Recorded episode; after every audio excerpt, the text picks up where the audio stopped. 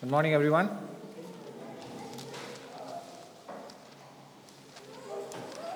We're looking at the book of Exodus, and uh, we're in our second text for this series. And our, our passage for today, as we heard read, is from chapter 2, verses 11 to verse 25.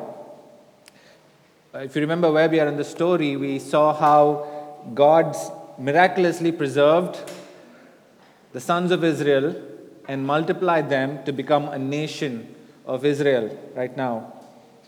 Not only was God preserving his people, but also God was preserving a deliverer to deliver his people from bondage. And we saw how Moses, at his time of birth, was miraculously preserved by God. And in all of this, as you see the, the narrator narrate the story, you see God is in the background. God is hardly mentioned in the, in the first few verses of Exodus. God was at the background, but what we saw was God was working through every detail, even through that. In our text today, what we would be seeing, and I want you to notice along with me, is God would move from the background to the foreground. God would draw near to his people. But this drawing near, as I want you to notice, would be after a long time. It would be after a prolonged time of waiting for the people of God. And as we look at that, I want us to realize that we too are in a prolonged time of waiting. We know, we who are believers in Jesus, we know that Jesus came to deliver us from our sin. He paid the price. And what we are waiting for today is no longer forgiveness of sins, is no longer a right relationship with God, but we are waiting for His return, for Him to come and to take us to be with Him forever, to our eternal home, to spend eternity with Him in a place where there would no longer be any turmoil, any oppression, any struggle with sin, to that heavenly city whose architect and builder is God Himself. We're waiting for that. We're waiting for our final deliverance, brothers and sisters, and that wait could seem long. How should we process these times of waiting? What's God doing in all of this? The text today that we have helps us see how we, as we wait for the Lord's final deliverance, should wait for Him. The text encourages us, encourages us, to, to see that in this time of waiting, God doesn't seem distant, but rather God draws near to us. And seeing this, brothers and sisters, I want us to wait on the Lord with hope and with expectant hearts for His deliverance. If you ask me, well, this time of waiting, how does He draw near? God just seems distant. How does He draw near? Uh, our text today teaches us two ways that He draws near to us. Firstly, God draws near by sovereignly orchestrating the events in his people's lives. Chapter 2, verse 11 to chapter 2, verse 22. Look at the text with me. Look at verse 11. It records one day when Moses had grown up. It just starts right at Moses being a grown up man. He was miraculously saved at his birth, and now the text tells us he, he has grown up. There's not much detail that is given about his upbringing. Apart from the fact that he was preserved, he becomes Pharaoh's adopted son, and he is there in Egypt. But then there is another account in the Bible which gives which throws more detail into what happens during those years. If you turn to Acts chapter 7, Stephen, as he is confronting the Jews for their sin, he recounts these stories. And he recounts especially the story of Moses and what happens to him. And as he tells this story, he, he tells us that Moses was 40 years old at this time. What happened in these 40 years? Again, Exodus doesn't give us much details, but Stephen in his speech does. If you look at Acts 7 22, it says, Moses was instructed in all the wisdom of Egyptians, and he was mighty in his words and deeds. Being the son of Pharaoh's daughter, he had the best education. He had the learning about the Egyptian culture. He, he knew everything. The heritage, the upbringing was just fantastic. The pleasures that he had to enjoy was just phenomenal. Why was this so significant? What was God doing during these years of Moses' upbringing? God was preparing him to be a deliverer. He was getting accustomed to the ways of the Egyptians, something that God would use later on for the deliverance of his people. God was preparing him through these 40 years to be the deliverer that he wanted him to be. And what happens after that? Verse 11, he says, and after these years, when he had grown up, he went out to his people. The author highlights, if you notice, Moses' identification with the people of Israel. He was an Egyptian, he is now adopted as Pharaoh's son. But the text wants us to notice that he, Moses, went to his people, that is the Israelites. It mentions his people twice in that same verse. To emphasize, Moses was identifying himself as an Israelite rather than an Egyptian. And the author of Hebrews, he catches this detail and he tells us in Hebrews chapter 11 and verse 24 Moses, when he was grown up, he refused to be called the son of Pharaoh's daughter, choosing rather to be mistreated with the people of God than to enjoy the fleeting pleasures of sin. He considered the reproach of Christ greater wealth than the treasures of Egypt, for he was looking to the reward.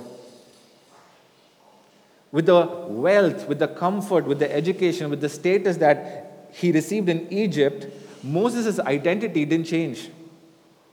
And he's commended for his act, commended for his faith by the author of Hebrews. Moses was careful not to be carried away with the treasures of Egypt, but stayed true to his identity.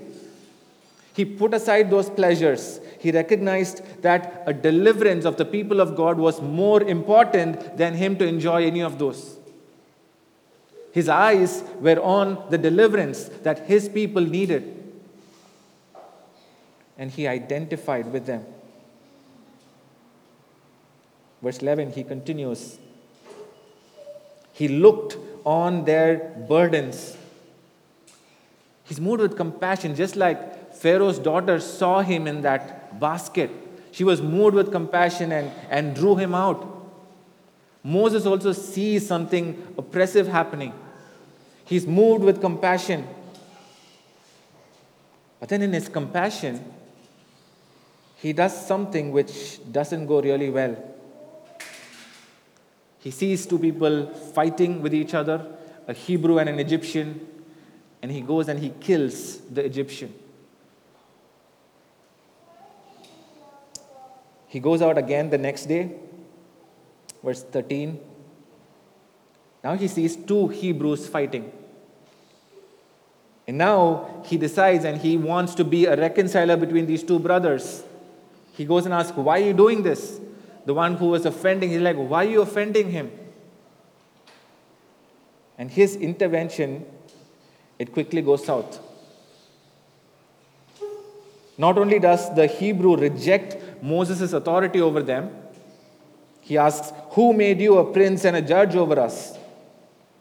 But he also threatens Moses by bringing out his secret murder out in the open. And Moses now is, is just fearful. Moses' good intention, his sacrifice, the identity that he preserved, you would think would work well. At least Moses thought it would, but it didn't. Again, in Stephen's account, he says Moses supposed that his brothers would understand that God was giving them salvation by his hand. But they didn't. Soon the news about his murder falls into the ears of Pharaoh, and now he also wants to kill Moses. Moses had no choice but to flee from Egypt. Do you see what, what's going on here? God's deliverer, miraculously saved at birth, wonderfully prepared in all the, the ways and customs and the education, had all the right intentions, had the faith, had all the makings of, a, of bringing a mighty deliverance, was rejected by his own people. And now he flees from the land of Egypt.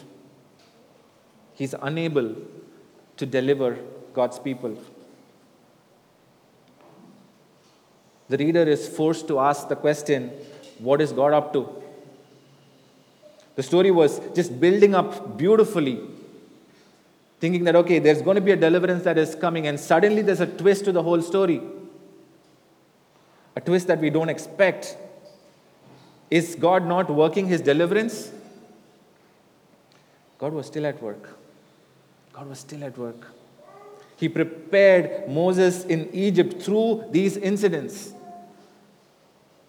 He taught him that the deliverance that God would bring isn't going to be through Moses' own might, Moses' own hand.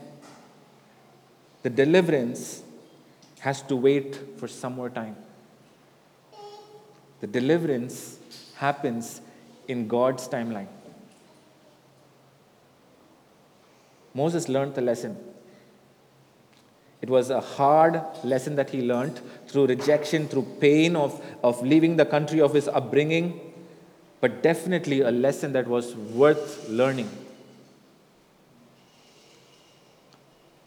Verse 15, it tells us he fled to the land of Midian and he sat down by a well. Now the story shifts from Egypt to Midian.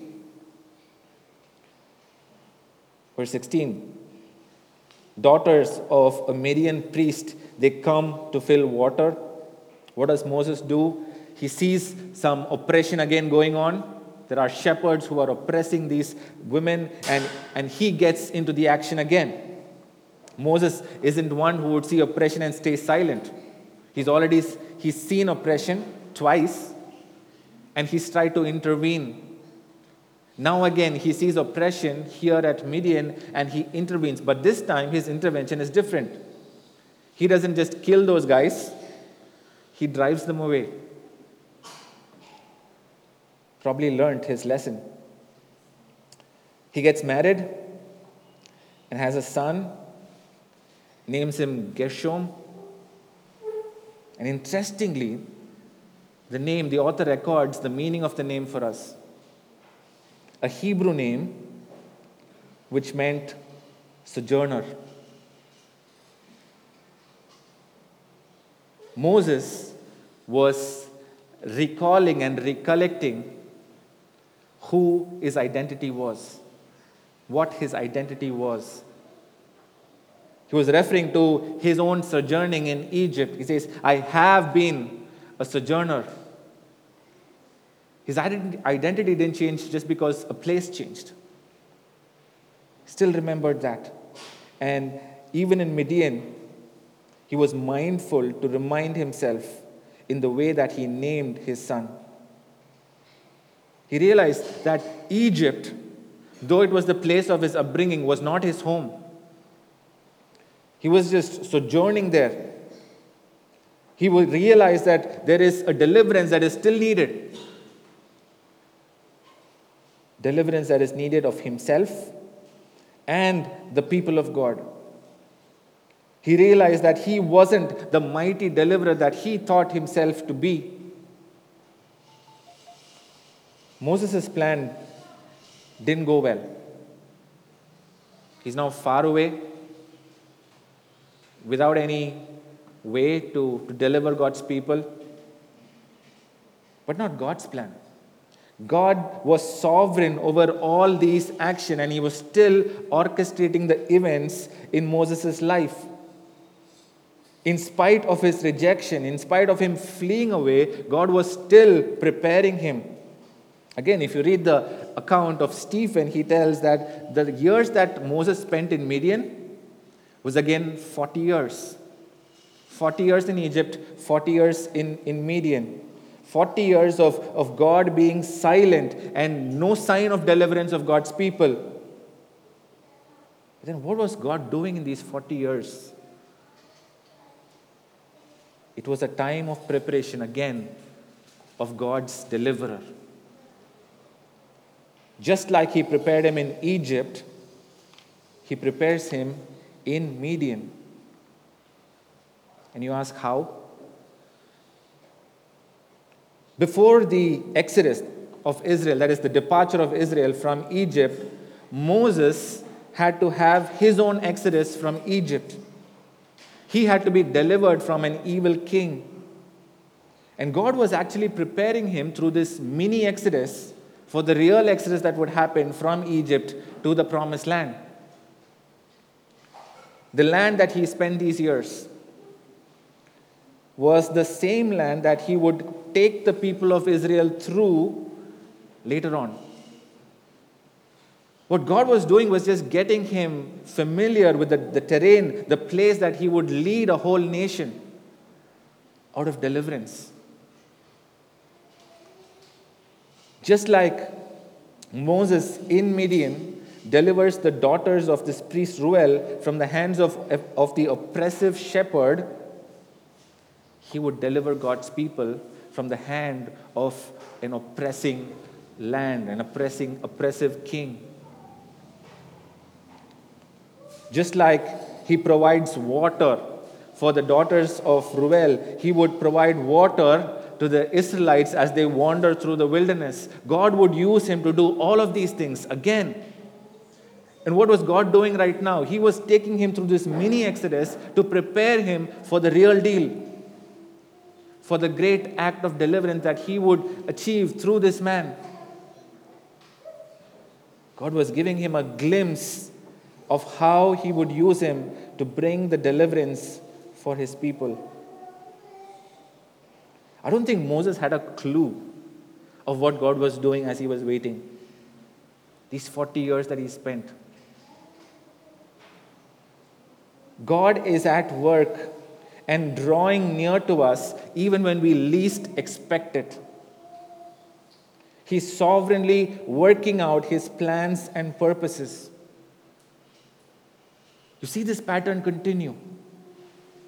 Many years later, there would be another deliverer, Jesus, who would be born again in miraculous circumstances, who would, just like Moses, be preserved from an evil king, who would increase in wisdom and stature and grow in favor with God and man, had the right upbringing who would spend 40 days in the wilderness preparing himself for his ministry to God, who would come to his people to deliver them, having compassion on them. He came to his own, and his own received him not. They rejected him. However, God used that same rejection to pave a way for a mighty deliverance for all his people. The deliverance that God provides through Jesus is a far greater deliverance that Moses provided for the people of Israel. What he did for the people of Israel was just a glimpse of what Jesus would do. Moses brought them out of, of the bondage of physical slavery to, to Egypt. What Jesus would do is bring us out, bring out his people from their slavery and bondage to sin far greater, far more worth, far more value. And as you see how God orchestrates these events, in times like these, times of prolonged waiting, times of disappointment, you know for sure that God is at work. And friends, if you're here this morning and you are not a believer in Jesus, you've not heard about what it means to believe in Jesus, let me tell you, Jesus has brought the deliverance that you need. You are in bondage to sin. Whether you know it or not, you are tied up and enslaved to sin. Bible says you are dead in sin if you don't know Jesus. But the good news is this Jesus made a way to save you from that bondage. This sin not only just enslaves you, but the consequences of it is, is devastating. It leads to eternal punishment in hell if we don't look to Christ, if we don't look to Jesus for our, our salvation. And Jesus has done it all. So look to Him, repent of your sin, and believe in Him if you've not done that already. If you're here as a believer, being recipients of that deliverance that Jesus has achieved for you on the cross by paying the price that was needed to be paid. When you had to die, He took your place and He paid the price for you. Being recipients of that deliverance we're looking forward to another deliverance. Our final deliverance. Deliverance from all our earthly struggles. Deliverance from our sin, our pain, our toil, our oppression. And we're waiting for that day when we would enter the land of promise, enter the land of rest that God has promised. But the time of waiting is long. Is it not? The end just doesn't seem at sight. But the crucial question to ask is not when is that wait getting over, but rather how are we processing these times of waiting, times of difficulty? Do we see these times of waiting as God's preparation for us for his mighty act of deliverance? Do we see God orchestrating events in our life beautifully so, all for His glory. We might not be prepared in the same way that Moses was prepared. Moses had a definitive purpose in God's plan, in God's redemptive history, and he was going to use him to deliver the people of Israel from oppression in Egypt. The preparation that Moses had in Midian was a foreshadowing of how he would deliver the people of Israel from Egypt to the promised land Canaan. That act of Moses delivering God's people from Egypt to Canaan again was not the real deal. That event was foreshadowing Jesus' deliverance of his people from bondage to sin to take them to the land of rest, which we are looking forward today. So our preparation might not be the same as Moses's, but then our the, the tools that God uses in our life to prepare us is just the same. Jesus, who is greater than Moses, has accomplished his plan of salvation and delivered us because of what Jesus did now, we have that change of identity. We're being prepared. We're being prepared individually, and we're being prepared collectively as His church. And all of this in preparation for His final return. And right now, as we look at ourselves, as we look at our identity, our identity is we're sojourners. We're sojourning. This is not our home. We are on our way, looking forward to that ultimate deliverance, our eternal home. And we are at a time where God is preparing us and shaping us into the image of His Son. He's pruning us, He's disciplining us, He's refining us, He's sanctifying us. He's at work, He's drawing near, He's sovereignly orchestrating events in your life for your good and for His glory. We're at a time where He's preparing us to play our roles in His plans of deliverance. The tools that He uses, as I mentioned, are the same rejection, suffering, persecution.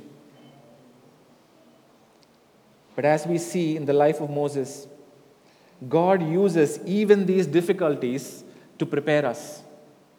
These are the, the circumstances, the situations that God uses to shape us, to sanctify us. See what God is doing in your lives, brothers and sisters, as we wait for His deliverance. Times of waiting are for our preparation rather than times of frustration, times of losing hope. Don't get bogged down by sickness or, or difficult relationships with rejection or, or painful toil, which today might look to you as obstacles in front of you from living out that identity that you have in Christ. But rather look at these as tools that God is using to shape you, to prepare you for that final deliverance. He who began a good work in you will carry it on to completion at the coming of Jesus. He's working in us. He's constantly shaping us through these difficult times. So don't get bogged down as you see this, this sickness that is just not going. Or this difficult relationship which just doesn't seem to go anywhere. Times of waiting, we trust in Him with expectant hope because He's drawing near more than you think He is. He knows the end from the beginning, and He knows what He is doing. With each of us individually, and with all of us collectively as His church. Don't try to spend time deciphering what could God be potentially doing with this difficulty that I have? It's just futile. God's wisdom is just way higher than ours. He knows the end from the beginning, He knows what He's doing. All that we can do is after we spend a few years, when we look back and see what God has done, we're just stumped. We're just in awe of what God has done. And even that is just a small glimpse of what would, God would eventually do in our lives.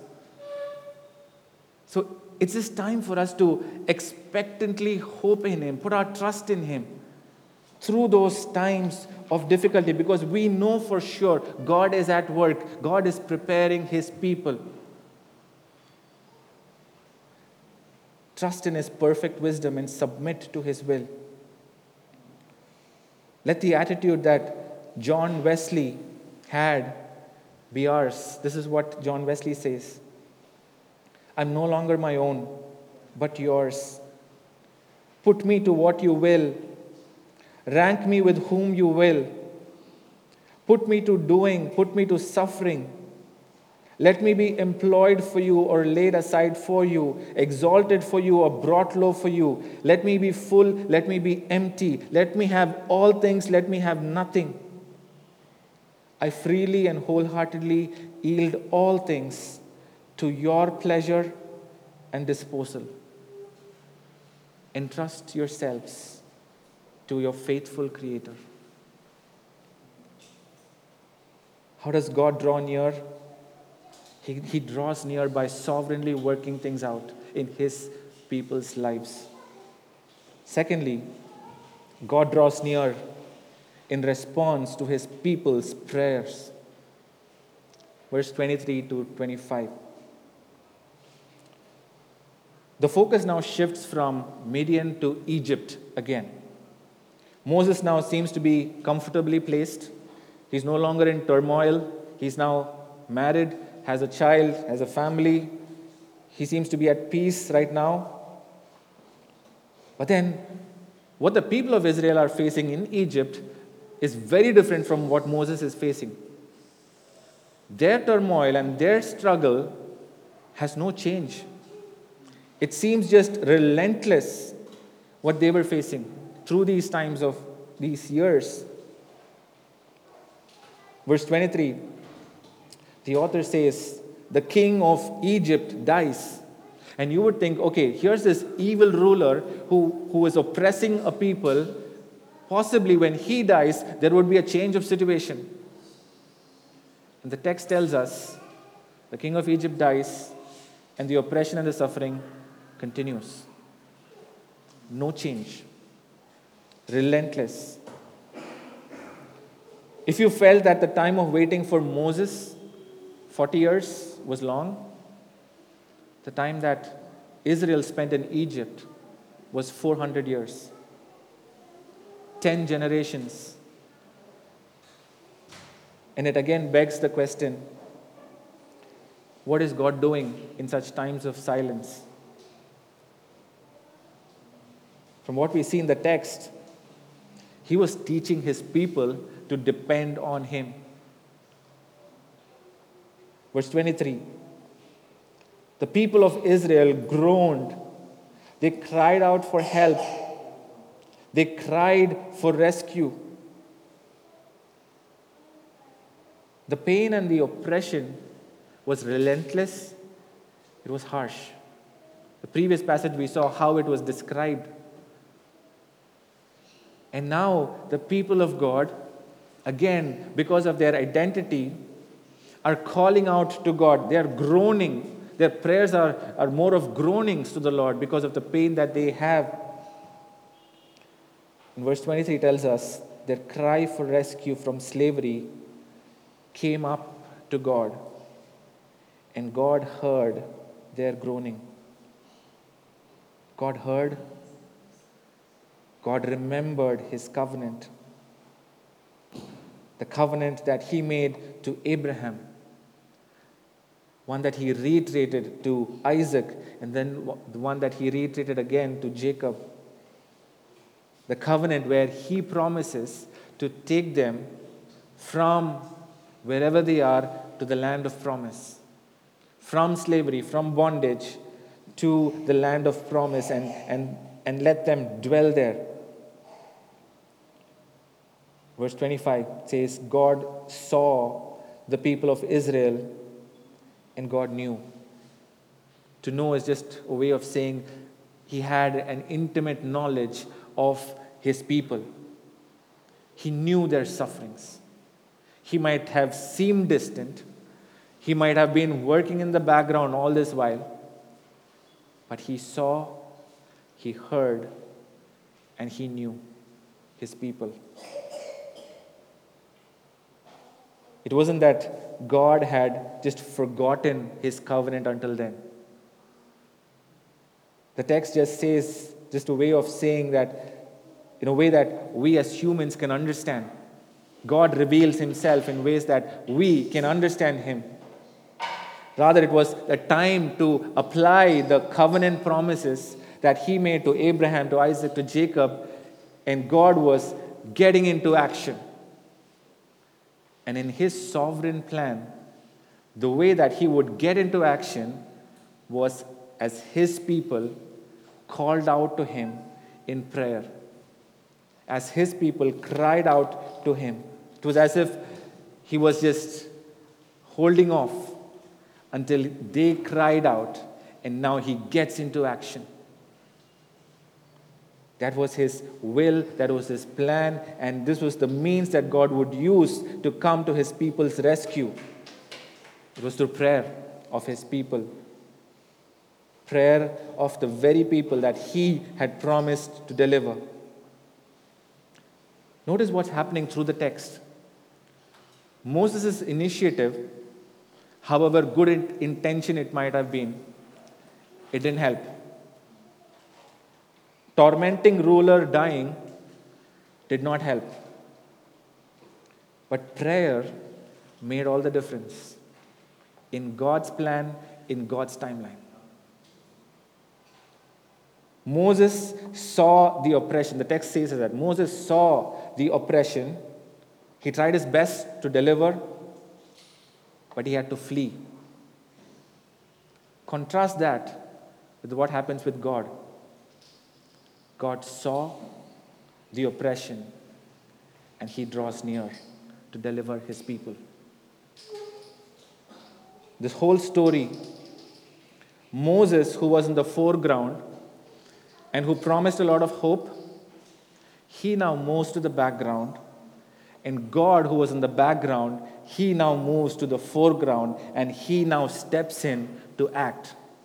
And how does he begin to act? Through the prayer of his people as they cry out to him.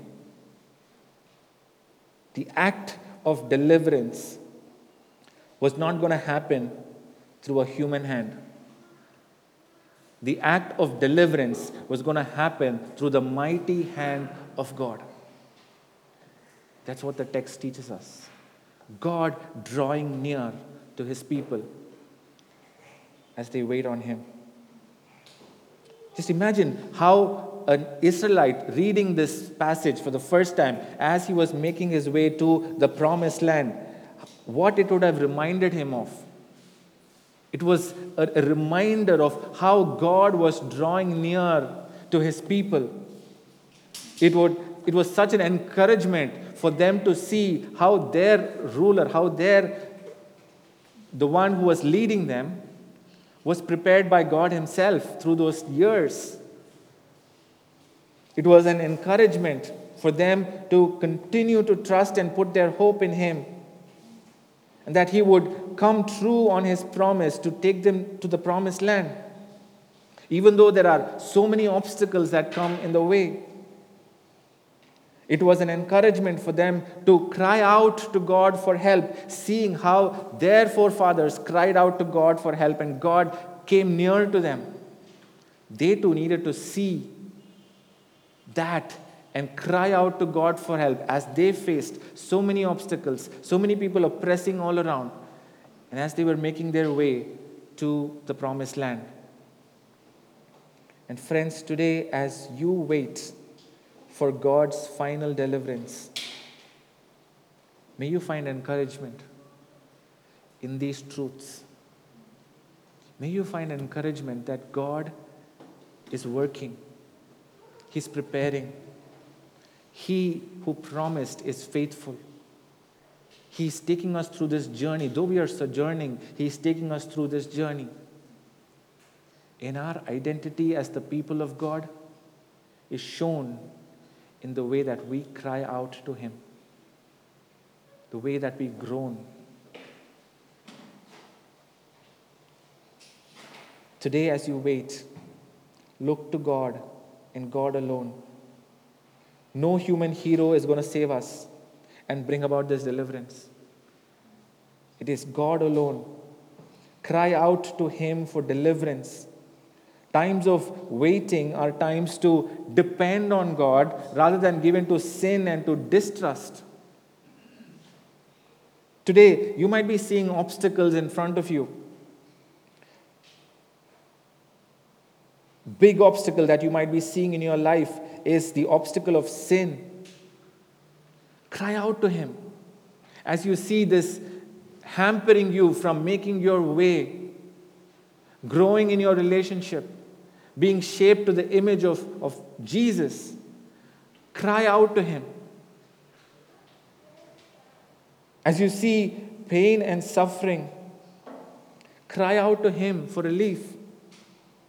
Cry out to Him for meeting your needs, for comfort amidst your suffering. If it's His will to, to relieve you of this pain, He will. Remember, He sovereignly orchestrates events in His people's lives for our good and for His glory. And so, cry out, we must. Whether He chooses to deliver us from this temporal pain that we have is His will. But our identity as His people is shown in the way that we depend on Him. And cry out, we must. As the psalmist cries out, out of the depths, I cry to you. Would you hear? Most importantly, cry out to Him not just for temporal relief, cry out to Him for our ultimate deliverance. Cry out to Him to take us home. While our temporal sufferings might seem overwhelming and, and all our focus might be there, our identity as the people of God is that we're just sojourners. We are making our way to our eternal home. And as Peter reminds us, set your hope fully on the grace that will be yours at the revelation of Jesus. Don't set your hope on temporal relief, temporal satisfaction, and temporal relief from sickness or pain or any of it. Set your hope fully on the grace that will be yours at the coming of Jesus. Learn, brothers and sisters, to cry out in your distresses, groan and cry out to Him. Why? Because we know He surely listens to us. He surely draws near to us as we pray to Him. David says in Psalm 34 The eyes of the Lord are toward the righteous, and his ears are open to their cries. As one author put it, he hears all our prayers, even when they are little more than groanings. He remembers that we belong to him by the covenant of grace in Jesus Christ. Then He answers our prayers. Not always in the way that we hope or even in the way that we expect, but always in a way that brings Him glory. The covenant that God had made with us is far greater than the covenant that He made with Abraham and Isaac and Jacob. The covenant that He's made with us is sealed by the precious blood of his son Jesus. The promise, if you remember in the covenant to Abraham, was that the people of Israel, his descendants, would enter the promised land. The promise that God has made to us through his son Jesus is that we will enter the land of promise, our eternal home. Until that, we cry out to Him. We recognize this is not our home. We recognize that our deliverance has not yet come. We don't get comfortable, though everyone around us might be comfortably staying and striving to be more comfortable. We don't get comfortable here on earth, but rather our eyes are fixed on our final deliverance, our eternal home and we cry out, not just as individuals, but we cry out as the people of God together as His church Come, Lord Jesus, come. Take us. This is our identity. Brothers and sisters, don't see the wealth, the treasure that is around us, and feel and behave as if this is our home. Times of waiting should not cause us to forget our identity. Persist in living out our lives. Cry out. Sufferings of our present time are not worth comparing with the glory that will be revealed to us. Let's groan, together with all creation, who's, who's expectantly waiting for this new creation, the new heavens and the new earth. But until that, let's recognize God is drawing near to us. He is sovereignly working through our lives. And as His people, we cry out to Him. May God help us.